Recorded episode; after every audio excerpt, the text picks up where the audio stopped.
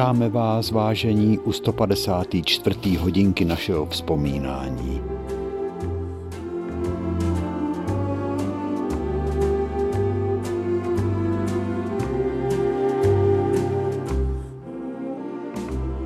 Ta skladba, která zní, se jmenuje Láska za lásku. A jak jsme už tolikrát o tom hovořili, naše láska byla velká a rádio nám tu lásku vracelo v rozhlasových hrách, pohádkách i v hudbě.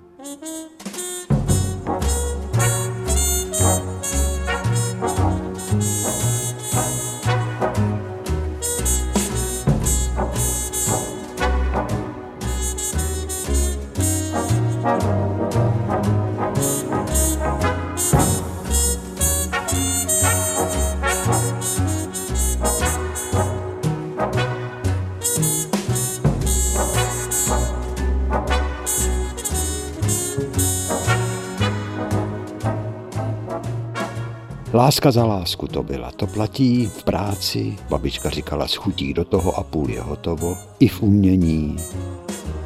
V umění je známo, že kolik lásky malíř vtiskne do obrazu, tolik vyzáří na toho, kdo se na obraz podívá.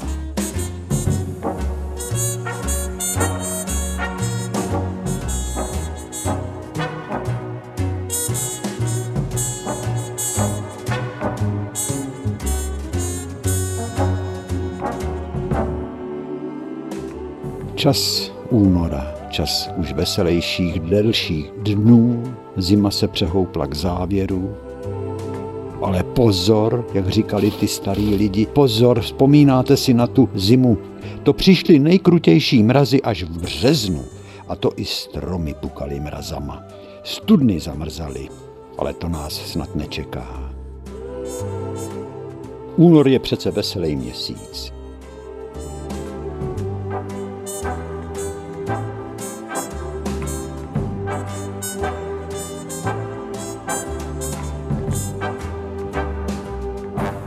Sice pro nás, který jsme bruslili na rybníku, už bejval let špatnej, rozežraný od slunce. To už byl několikátý let v pořadí, ty první obyčejně rozstály nebo rozmokly v těch listopadových nebo prosincových dnech v tom nestálým počasí a pak ten led, který zmrznul v silných mrazech, byl rozřezaný na obdelníky a ty potom byly odtažený vykovanýma hákama do ledárny, malý roubený dřevěný stodůlky, stojící na Jirkovských zahradě, blízko fotbalového hřiště a postupně byly ty kusy ledu odnášeny do sklepa, aby se ty kusy kladly kolem sudů s pivem, aby to pivo bylo studený. Je, jak křen, říkali, to bylo dřív pivo jako křen.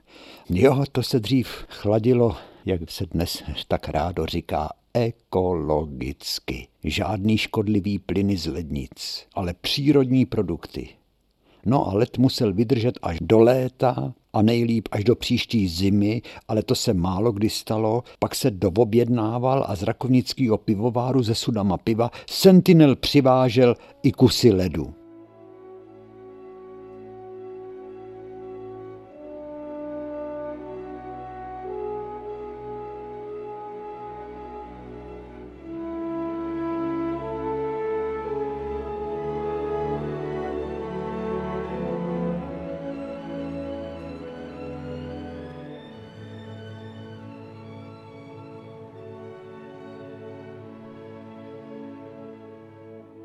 Co bylo na únoru nejhezčí? Proměnlivý počasí, když se po obloze honily mraky a lesy na obzoru byly černý jak uhel. A pak už jsme se těšili na masopust, na křepčení lidí po návsi a hlavně jsme se těšili na pološílený rej maškar.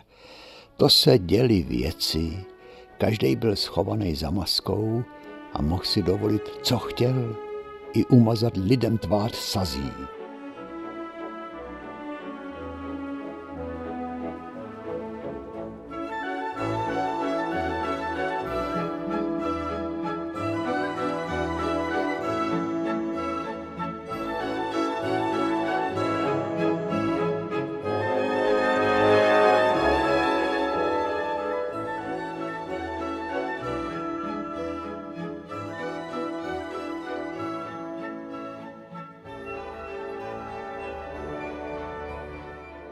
Jo, byly doby, kdy jsem tlačil na kárce buben a hrál jsem s kapelou k tanci i do pochodu po masopustu a byl jsem teple oblečený. Měl jsem i trenýrky s dlouhým rukávem, jak se tenkrát říkalo pod vlíkačkám a stejně bylo zima.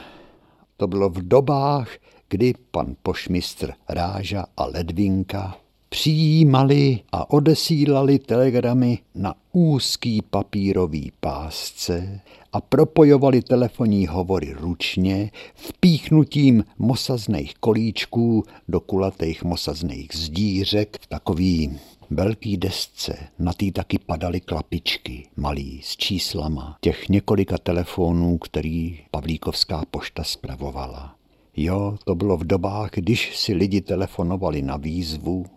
Zítra v deset přišla výzva a ten člověk byl v deset na poště přesně a pak vešel do kabiny, do zvukotěsné kabiny s malým okýnkem, kde byl telefon, taková trumpetka na mosazným ozdobným rameni a jedno sluchátko bylo k dispozici. Vyselo na spletený šňůrce. A nebylo ven slyšet ani ň. Jenom podle toho, jak se ten dotyčný u toho telefonování tvářil, se dalo mírně usuzovat, o čem je asi řeč.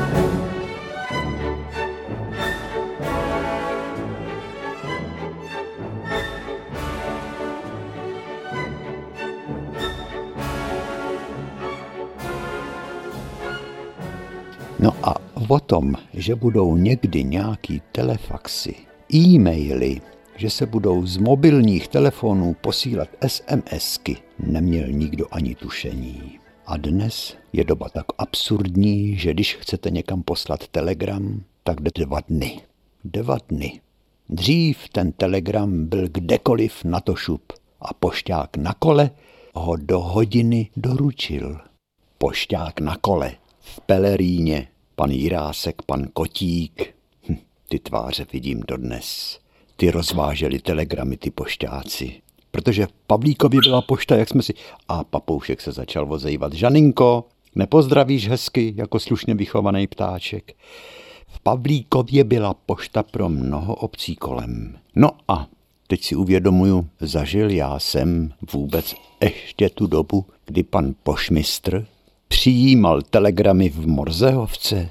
Tečka čárka, čárka čárka tečka, čárka tečka čárka čárka a ocelovým perem zastrčeným do násadky, namáčeným do ingoustu ve flaštičce, ty telegramy psal.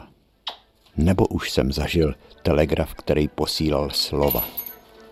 To už si nespomínám, to už je taky dávno. Časy se mění.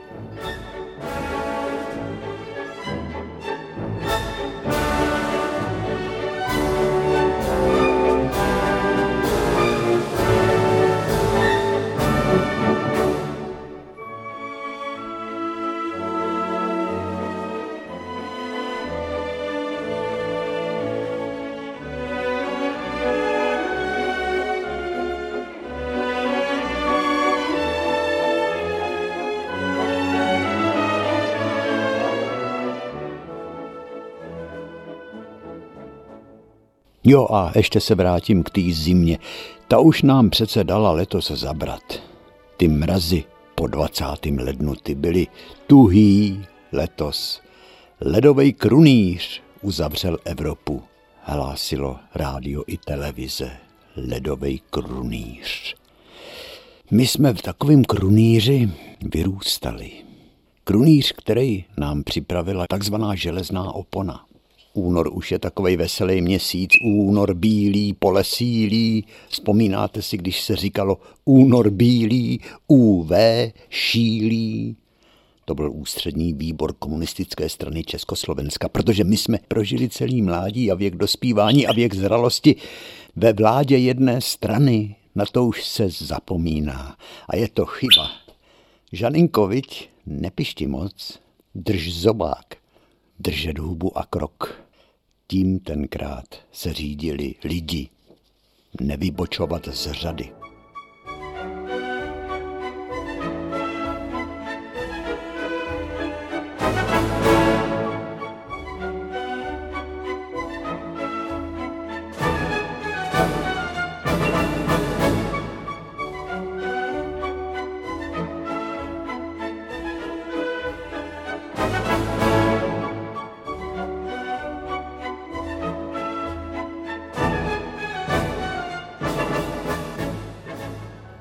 Ale v únoru už byla vize masopustu.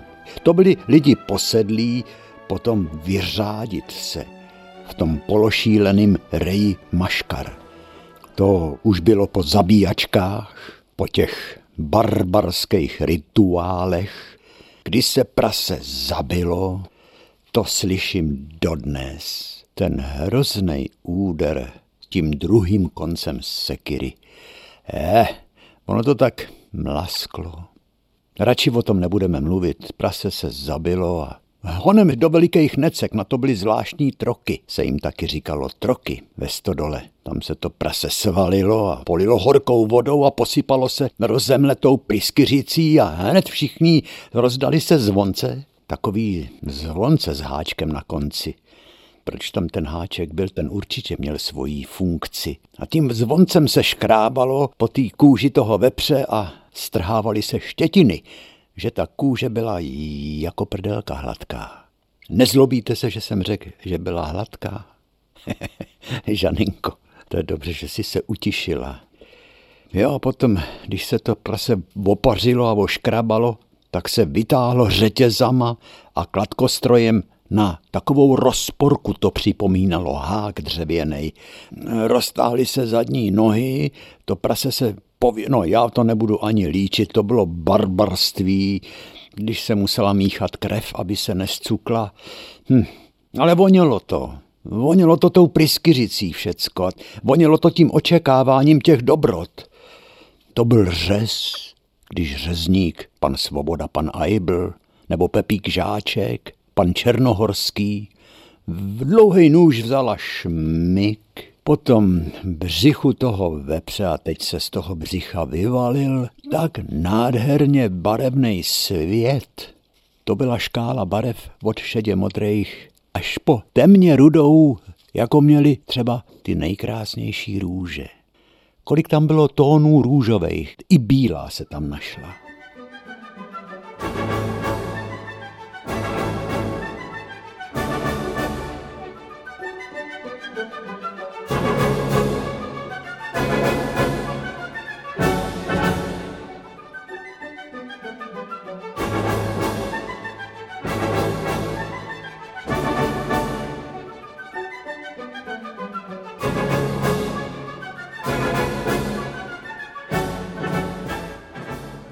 No a potom začal velký fofr, protože se museli prát střívka, všecko se to muselo porcovat, muselo to být všecko v rámci možností co nejčistší, co nejčistší práci musel odvádět řezník, který měl černobíle kostkovanou kazajku a bílou zástěru. Kolikrát už jsme o tom mluvili, jak na té zástěře měl vyšitej erb, svůj monogram. Žanda tady rachtá dole v kleci. No, ona ví, že o ní mluvím. Žaninko, drž zobák a poslouchej. Ty řezníci z těch barevných bavlnek na těch bílých zástěrách, ty překrásný ozdobný písma. J a E, nebo J, Ž měl Pepík Žáček, J, E měl Jan E. Ibl. A řezník porcoval a třídil a krájel a vařil se vovárek Vovárek to byla slast s křenem a s dobře upečeným kusem chleba. A potom už se připravovaly jitrnice a jelita a prejt. A už najednou z odřezků sádla, na kterých byly kousky masíčka, tak se to hodilo na pekáče a upekly se brabcí, což byly vyškvařený kusy sádla s kousíčkama masa. No to bylo něco. To ještě jsem mohl Ještě jsem měl zdravejší žlučník, když jsem byl dítě. to si musíme dát ruku na srdce a říct si, to jsme toho mohli, když jsme byli ještě mladí. Ale ty brabcí a potom škvarky. Ale pozor, když byla válka, tak se muselo dávat pozor na krupón. Víte, co to byl krupón? Vzpomínáte si, i když zapomínáme, tak krupon, to nám nikdy nevymizí z paměti, jak se musel ze zad toho vepře odříznout co největší kus kůže. A ten se vorazítkoval. A bylo to hnusný razítko, protože tam byla vorlice německá s Hakenkreutzem. A to se odevzdávalo pro váleční účely, protože se pořád museli šít váleční holinky pro pěšáky, který někde bojovali u Stalingradu a Sádlo se odevzdávalo a než se ten vepř porazil, tak se muselo běhat po úřadech a vyšlapat si povolení k porážce vepře. To už si dnes lidi nepamatujou, ale já to razítko vidím přesně před očima. Na to nezapomenu. Modrofialový razítko na tom krupónu.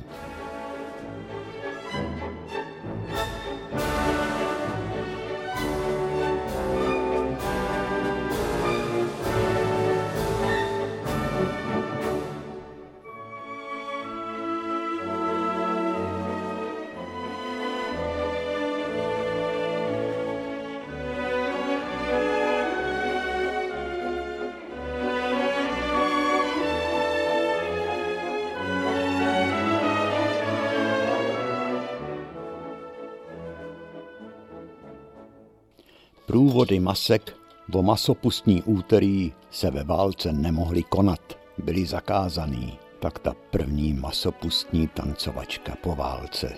To byli lidi posedlí touhou po zábavě.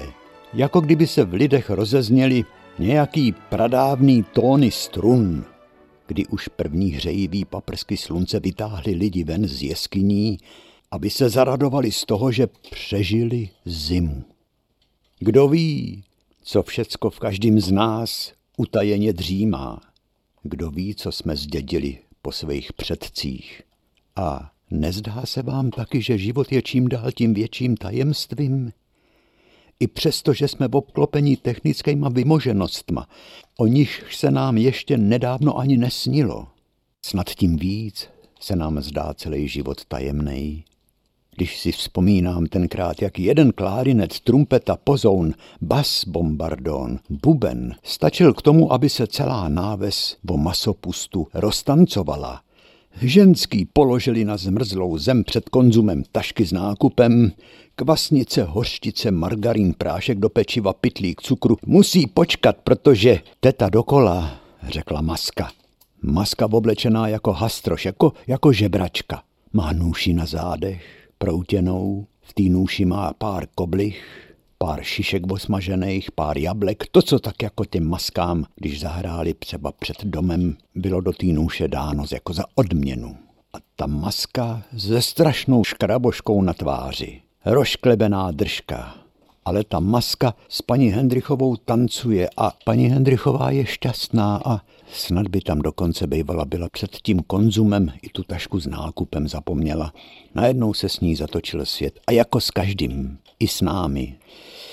Kde bych byl, kdybych právě ten svět Třeba zrovna ten svět toho masopustního veselí nepoznal zblízka jako bubeník, jako bubeník tolik milovaný kapely křivokládských lesů. Stačí jen zavřít oči a prožitky se vracejí. Já je můžu začít malovat.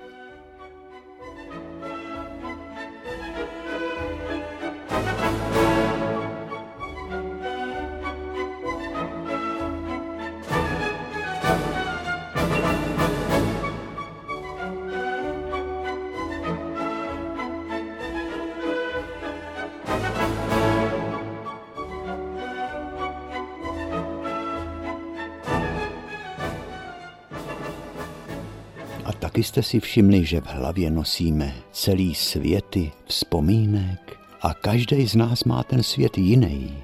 Jak jde čas, stále častěji se do toho světa vzpomínek utíkáme, do té pohádky mladosti se vracíme přece tak rádi.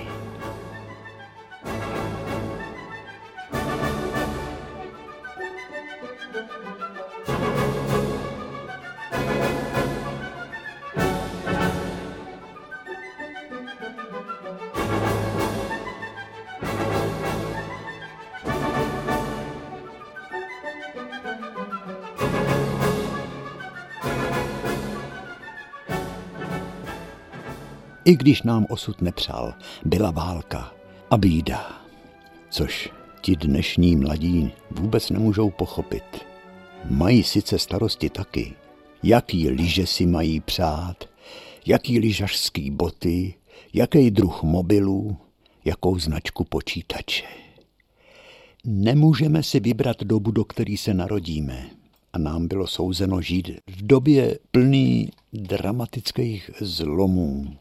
V době, kdy nebyla televize, bylo jen rádio, že někdy budou pohyblivý obrázky, biograf v každé domácnosti, to nikdo netušil, tak lidi žili vyprávěním.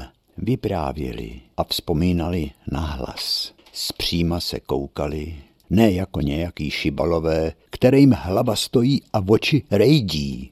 To poznáš povahu člověka podle toho, říkala babička. Když k někomu mluvím, tak se na něj koukám zpříma, ne? Hm, já si vzpomínám na vyprávění dědy, babičky, mámy, tet a strejců a sousedů, protože v únoru i v lednu už se začalo drát péří. Co se přitom, když se dralo péří, všecko semlelo, to byly romány. Nebo děda předčítal z Jiráska, z Alojze Jiráska, nahlas. Tenkrát to byl svět, kdy se lidi posuzovali i podle toho, jak kdo podává ruku. Podle podání ruky se prej pozná charakter, ale můj strejda Rudolf to strašně přeháněl. Ten se smál, když někomu mohl zmačknout ruku, že ten bolestí až syknul. A strejda potom říkal, pust mě tu ruku, pust mě, proč mě nepouštíš? Ale přitom sám ten strejda mě tu ruku vždycky držel. Já nemohl se z ty ruky vyprostit. Člověče, ty máš ruku jako hadr, to musíš trénovat, to musíš cvičit. Strejda Rudolf měl silnou paži, paži zedníka. Ten, když vyprávěl, co všecko v Praze postavil, on to byl obkladač, dlaždičky dělal a třeba v Pečkově vile, která je v Bubenči, pan Peček, když už to zedníci obložili celý bazény, koupelny, sklep a udělali to před časem a neměli najednou co dělat a neměli tedy právo na gáži, tak prej pan Peček přišel a řekl všecko schodit a znova. Tak se stalo. A on jim dobře zaplatil. Potom se o těchto těch lidech říkalo, že to byli kapitalisti. Ale strejda Rudolf říkal, ne, ne, to byl dobrák, pan Peček. No, tak s tou rukou to přeháněl. Ten, když mě podal ruku, tak jsem se málem počůral bolestí, protože uplatnil sílu svý zednický paže a byl hrdej. A ještě řekl, tak drž, stiskni taky. Ale ten, komu je ta ruka tisknutá, křečovitě tisknutá, tak s tou rukou nemůže nic dělat. Ten se kroutí bolestí. Taky těma rukama strejda Rudolf postavil Pavlíkovský dům z větší části. Strejda Frantík mu taky pomáhal, byl taky vyučený zedník. V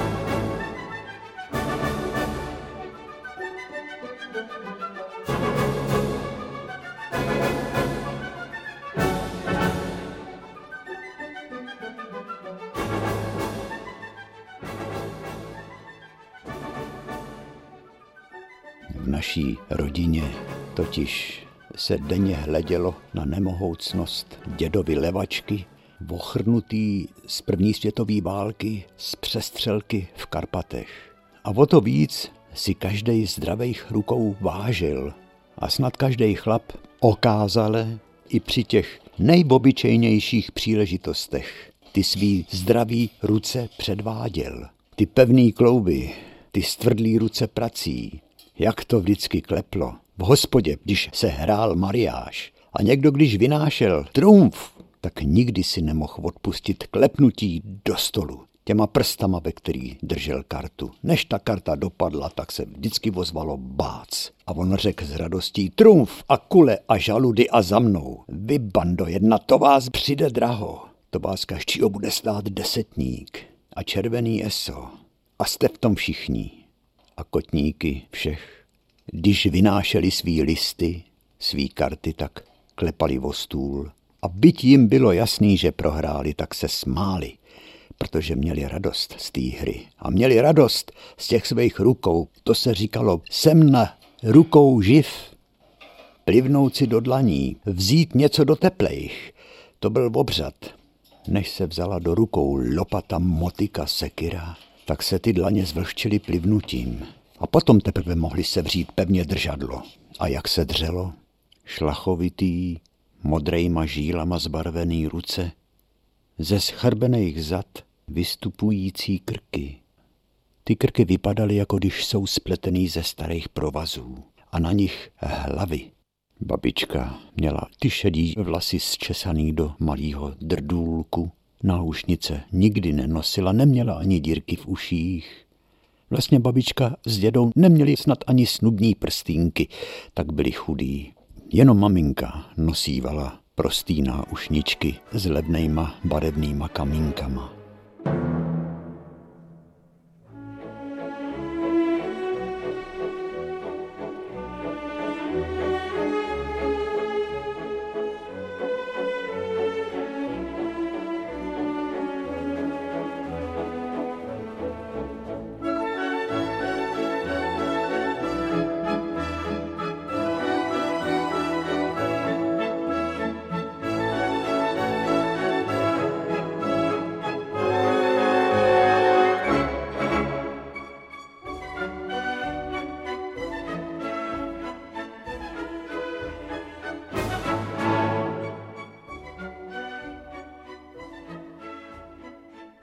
Zhuntovaný těla, ty tváře rozrytý vrázkama mám stále před očima.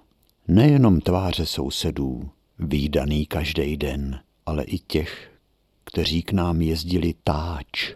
Táč se říkalo, že k nám jezdili na návštěvu. Byli to strejci a tety třeba až zdaleka, ze severu, od mostu, z Ervěnic. K nám jezdil strejda Emíl. Vidím jeho vyhublou tvář, tmavý oči, silný brejle zvětšovaly oči do nepřirozených rozměrů. Ty temný oči se jevily tak veliký, jako malý švestkový posvícenský koláče. A protože měl široký ústa, jeho tvář se pořád jakoby smála. Strejda Emil byl z babičiny strany a dnes už mě nikdo nepoví, jak se stalo, že vítr zavál strejdu Emíla až na sever, do Sudet. Strejda Emil umřel brzo, Měl zaprášený plíce, jestli byl horník. A babička říkávala jeho synovi, víš, on má před sebou krátký čas. Dej mu všecko, co budeš moct, abys pak ničeho nelitoval.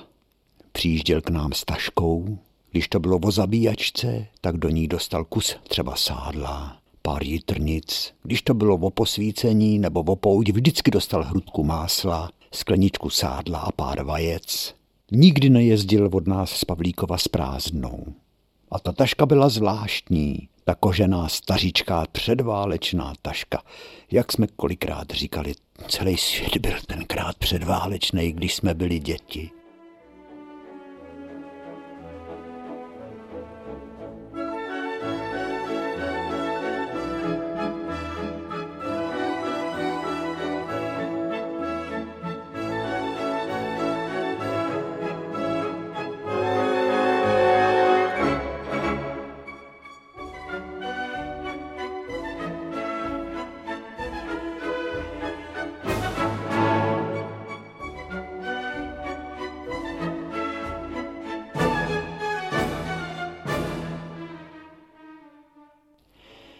Matně si vzpomínám, to jsem byl úplně malej, když náš dům byl plný strejdů a tet, který tenkrát těsně před válkou před Henleinovcema museli utíct. Ale kam se pak poděli? Najednou od nás zestavení zmizeli a zase mě neřekne nikdo kam. A já jsem se nestačil zeptat. Neudělejte tu samou chybu jako já, ptejte se. Ptejte se, starejte se, zajímejte se o svou minulost. A strejda Emíl se vril do mý paměti hluboko. Pamatuju si jeho vyprávění o útoku hloubkařů, kotlářů, na vlak, ve kterým jel. Aeroplány nejdřív nad vlakem zakroužily, aby mohl vlak zastavit, lidi z vlaku utíct a schovat se. A strejda, protože byl na plíce, utíkat daleko nemohl a měl těžkou tašku. Tašku nechal ležet u kolejí a leh si za nejbližší mes. Zakryl si hlavu, aby mu třeskot střelby neroztrhal uši. Čtyři letadla lokomotivu během minuty rozstřílela na cedník a pak byl jenom klid a syčení unikající páry. A takovou díru mám pořád v tašce. Tenkrát tou dírou prostrčil palec do té doby, než mojí pavlíkovské švédské part zašil. A když ten příběh vyprávěl, tak ty jeho oči za těma tlustejma brejlema se zdály být ještě větší.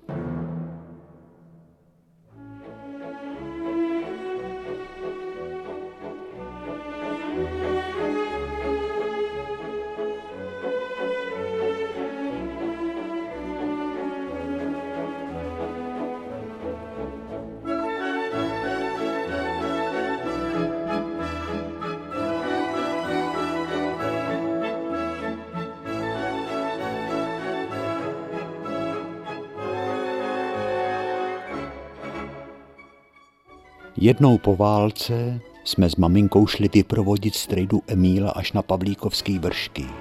Byl blahej letní den, celý svět rozespívaný, nad hlavou nám zpívali se křivani a slunce rozpalovalo kmeny borovic a paseka žhnula krvavou barvou kvetoucí ohnice. A strejda Emil se stupoval z kopce dolů. Potočil se, zamával, schrbená hubená postava muže v klobouku se od nás vzdalovala Chudák Emíl, řekla maminka, jede až tam a ukázala k severu, kde se modraly hraniční kopce krušných hor sousedících s Německem. Až tam tak daleko ten chudák Emíl jede. A tu prostřelenou tašku nosí pořád. Ale má jí plnou, říkala maminka, protože to víš, babička ho má ráda.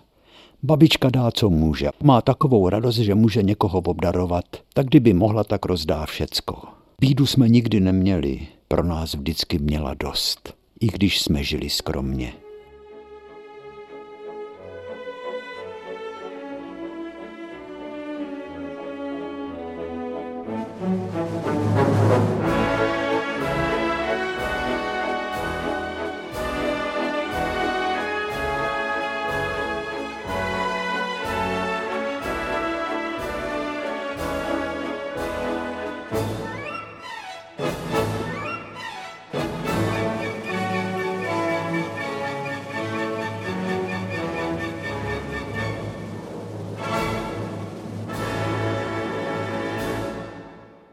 To bylo tenkrát, kdy si lidi psali, třeba jen krátký zprávy na korespondenčním lístku, který byl za pár halířů. Vážení, posílám mnoho srdečných pozdravů a vzpomínek na vás. Jste zdraví? Naše babička Stůně má suchej kašel. Přijedeme na posvícení. Vaše Tonča, vaše Emílie, vaše Leontýna, Karel, Pepa, Fanouš, Vašík, Stáňa. Co jméno to osud a nelehký žití, ale nikdo si nestěžoval. Žili smířeně. A vždycky přivezli fotočku, kterou si babička nebo maminka založila do škatulky a čas od času, hlavně v zimě, když byly dlouhý večery, si fotočky jako hrací karty rozkládala na stole a dlouho na ně mlčky koukala. Často byli na těch fotočkách lidi předčasně zestárlí a protože většinou to byly fotografie pořízené v době svadeb, tak skoro všichni na nich, nevěsta, ženich, družičky, mládenci, všichni vypadali jak uměle vyhnaný květy. Taková sváteční strnulost z těch fotek vyzařovala. Taková zvláštní předtucha. Předtucha čeho? Až teď to chápeme že nám bylo souzeno žít dobu nelehkou. Jak jsme tenkrát byli smutní z toho údělu žít v zemi za železnou oponou, žít v zemi v srdci Evropy a přesto být násilím připoutaný k východu, a kdyby nám byl tenkrát někdo řekl, že přijde čas, že do toho města ležící v srdci Evropy přijede 46 orchestrů z poloviny Evropy a budou tady vášnivě, posedle, bláznivě vyhrávat, budou se v té pološílený, groteskní hře vyžívat, tak bychom mu to nevěřili, koho by to bylo napadlo.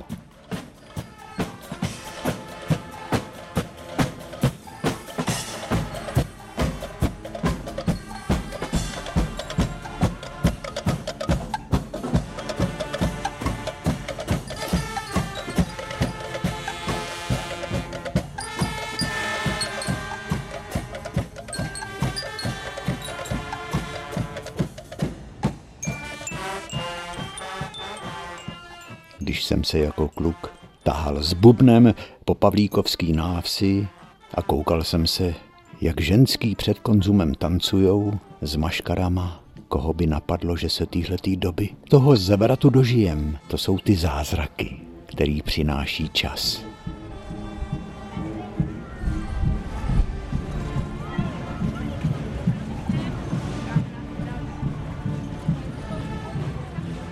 Já jsem úplně posedle, fascinovaně, jako v tranzu pochodoval s těma muzikama až z Karlova mostu na staroměstský náměstí a nahrával jsem. A celé město bylo zahalené do toho obrovitého závoje toho tisícihlavého evropského orchestru. Pravda, ne vždycky hráli dobře, ale o to víc do toho dávali srdce. Za takovouhle falešnou hru by nám Čenda Lulák, náš kapelník, pěkně vytahal za uši.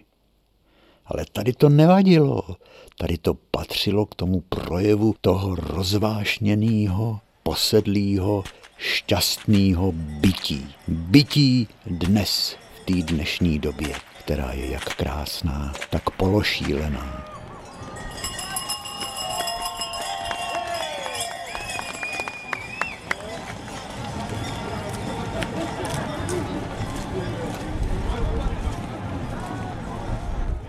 Najednou se před našima očima, tam, kde končí Karlův most, před staroměstskou mosteckou věží, je tam socha Karla IV., je tam křižovatka u křižovníků, kostel svatého Salvádora.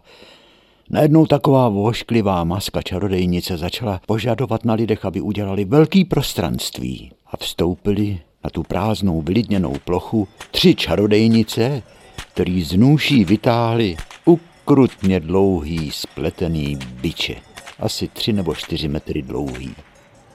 Tak si představte, že těma byčema začali točit kolem sebe, proto museli mít tolik volného místa a ty byče svištěli nad hlavama a potom s nima práskali. A to byly takový rány, jako když střílí.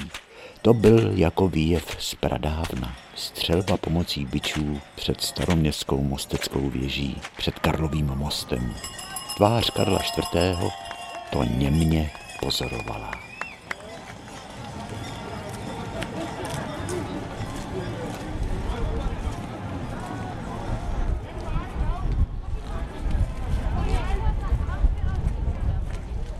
Děvčata hrály na nástroje ve tvaru liry, kovovejma paličkama. Rozeznívaly bílý železný plátky, zní to jako andělská hudba, takový cinkání a všichni mají pečlivě pomalovaný tváře. Mají na nich tvary v barvě fialový, připomínající závoje, který nosí ženy, aby nebyly poznány. A stejnou dekoraci tváří mají jak holky, tak kluci. Ty kluci to jsou pořezové, hrají na těžký bubny a nesou obrovitý dechový nástroje. Mají je obtočený kolem těla i kolem krku. Suzafóny se jim říká. I ty suzafony byly fialově pomalovaný. A tahle ta fialově pomalovaná kapela je i atraktivně oblečená. Na oděvu dominuje stejná fialová, která je na tvářích a je doplněná stříbrnou, černou a bílou. Žádnou jinou barvu návrhář do kostýmu nevpustil. A i fantazie ostatních kostýmů jako kdyby nebrala konce třeskutě kontrastní akordy v oranžových, tyrkysově zelených, zářivě červených a modrých přímo trhají oči. Oni si ty hudebníci ten výlet do Prahy platí sami. Jednak, aby nasytili tu svou posedlost a jednak, aby nám, Pražanům, udělali radost. A protože přece jenom to bude náročná pouť, tak si na ty svý kostýmy přišpendlili a všelijak kolíčkama připevnili všecko možný, co jim doma pro štěstí dali medvídky, lokomotivy, letadílka, hračky, panenky, cukroví, je, kolik ty rozdali cukroví, takový baby, který měli škrabošky na tváři, jako čarodejnice, no nejhnusnější ksich, co jsem vůbec kdy viděl. Tak když viděli, že někde stojí chlapeček, malý dítě, holčička, tak k němu šli. Holčička se rozplakala a v kostýmu měli velkou kapsu a dali tomu dítěti celou hrst čokoládových bombónů. A hned přestalo děťátko plakat.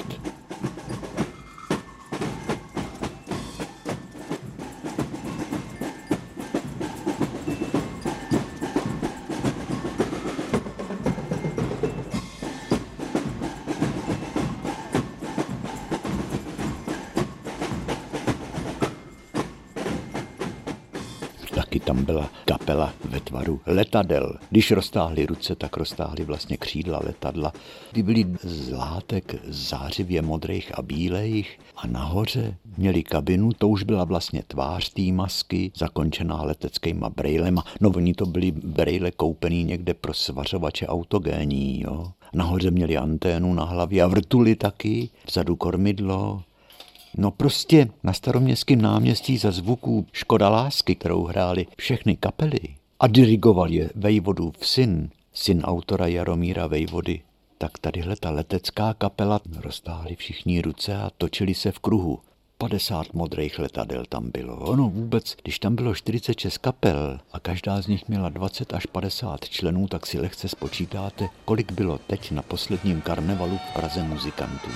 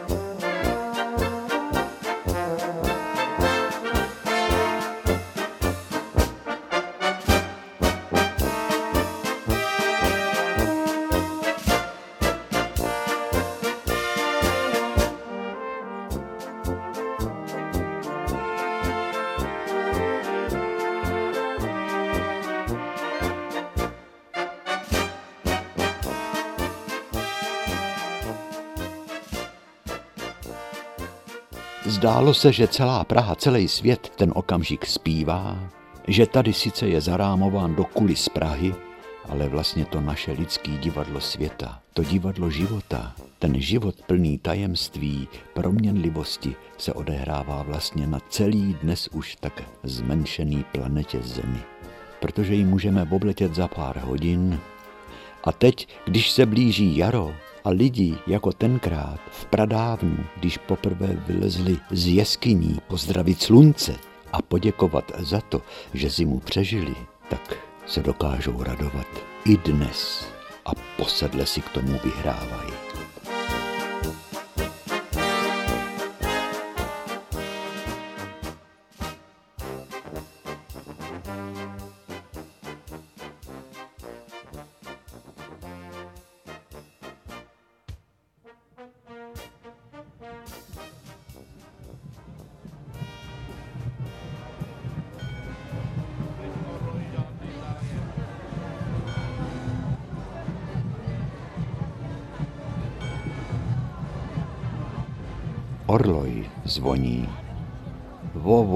Teď nikdo zájem nemá, jak říká muž vedle mě.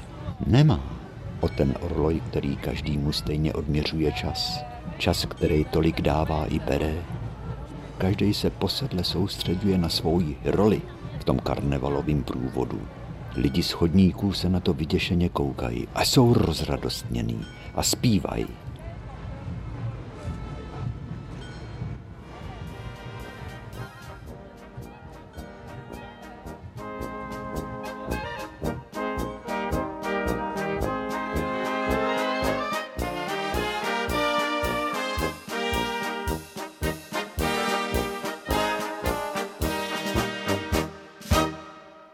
Až sem došly naše životy, započatý tenkrát, můj tři roky před válkou, druhou světovou, a kam svět kráčí dál, za zvuků takový bizarní, groteskní hudby, znějící tady v nejkrásnějším městě v srdci Evropy.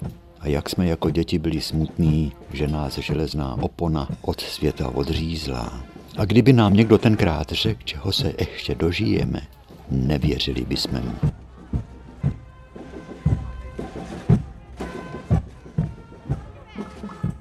Co by tomu dnes řekl strejda Emíl? Rudolf, Pepík, Frantík, Vašek, teta Hela, teta Lendí, má babička, děda, maminka, táta. Nevěřili by. I já jsem to křepčení posedle pozoroval. A často se mi nad tou krásou do očí vedraly slzy. A nebyl jsem sám.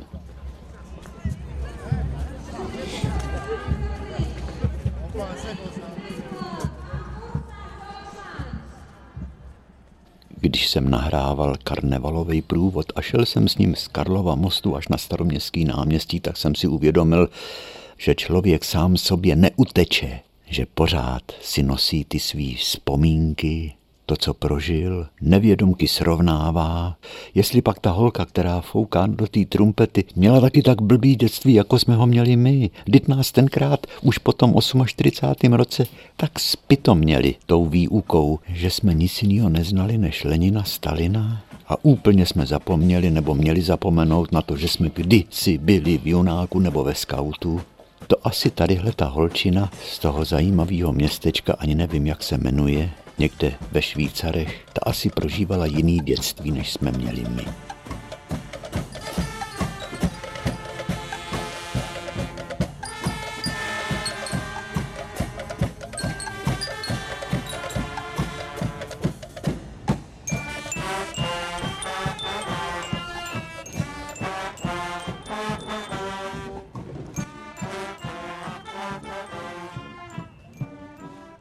Muzikanti, který tady teď v té naší matičce Praze posedle hrajou, dujou do dechových nástrojů, tlučou do bubnů. Ještě nedávno byli děti a, a psali Žando, dej pokoj, stejně jako mi psali do sešitů. A já tady sešit držím jeden a já dost nenápadný sešit černej, bílej štítek červeně vorámovaný, dole má značku prošit zákonem chráněný dokonalý deník, prošit, protože ten sešit je prošitej, nikoliv ne sešitej a je tam napsáno občanská nauka, je tam moje jméno a příjmení, druhá A, jedna tečka obv. Co to je, už nevím. Žando, přestaň hrabat.